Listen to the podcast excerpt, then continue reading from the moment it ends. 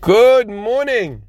We're in the Mishnah in Pirkei Avos, which discusses greeting a person. We said yesterday you should always greet a person first.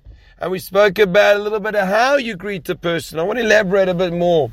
Rav Isser Zalman Meltzer, Zecher Tzadik Livrocha, the famous Rosh Yeshiva in Slutsk in Eretz Israel. Isser Zalman Meltzer before he would go into his house to greet his wife? He would make sure that his beard was neat. Well, what's he doing?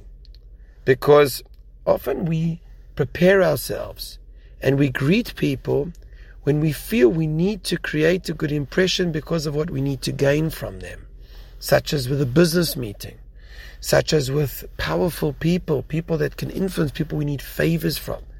But when it comes to those closest to us, Often we give them a sour face, a grumpy face.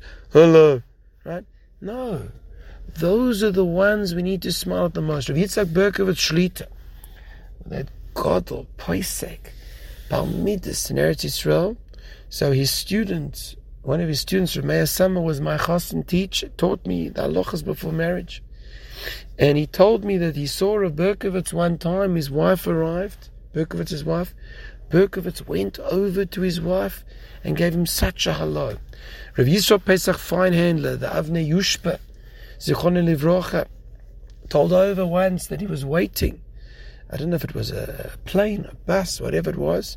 And he said he went and he made a phone call, and he said he called just to say how much he appreciates his wife. All this, this is not just with the wife, it's with children, it's with family, it's with friends, it's with colleagues, whatever it is. But the person that you greet and how you greet them, it changes and it can develop the relationship in the most beautiful way. I still remember people when I was a child who would smile at me with such a with such a greeting. I still remember that warmth. Have a wonderful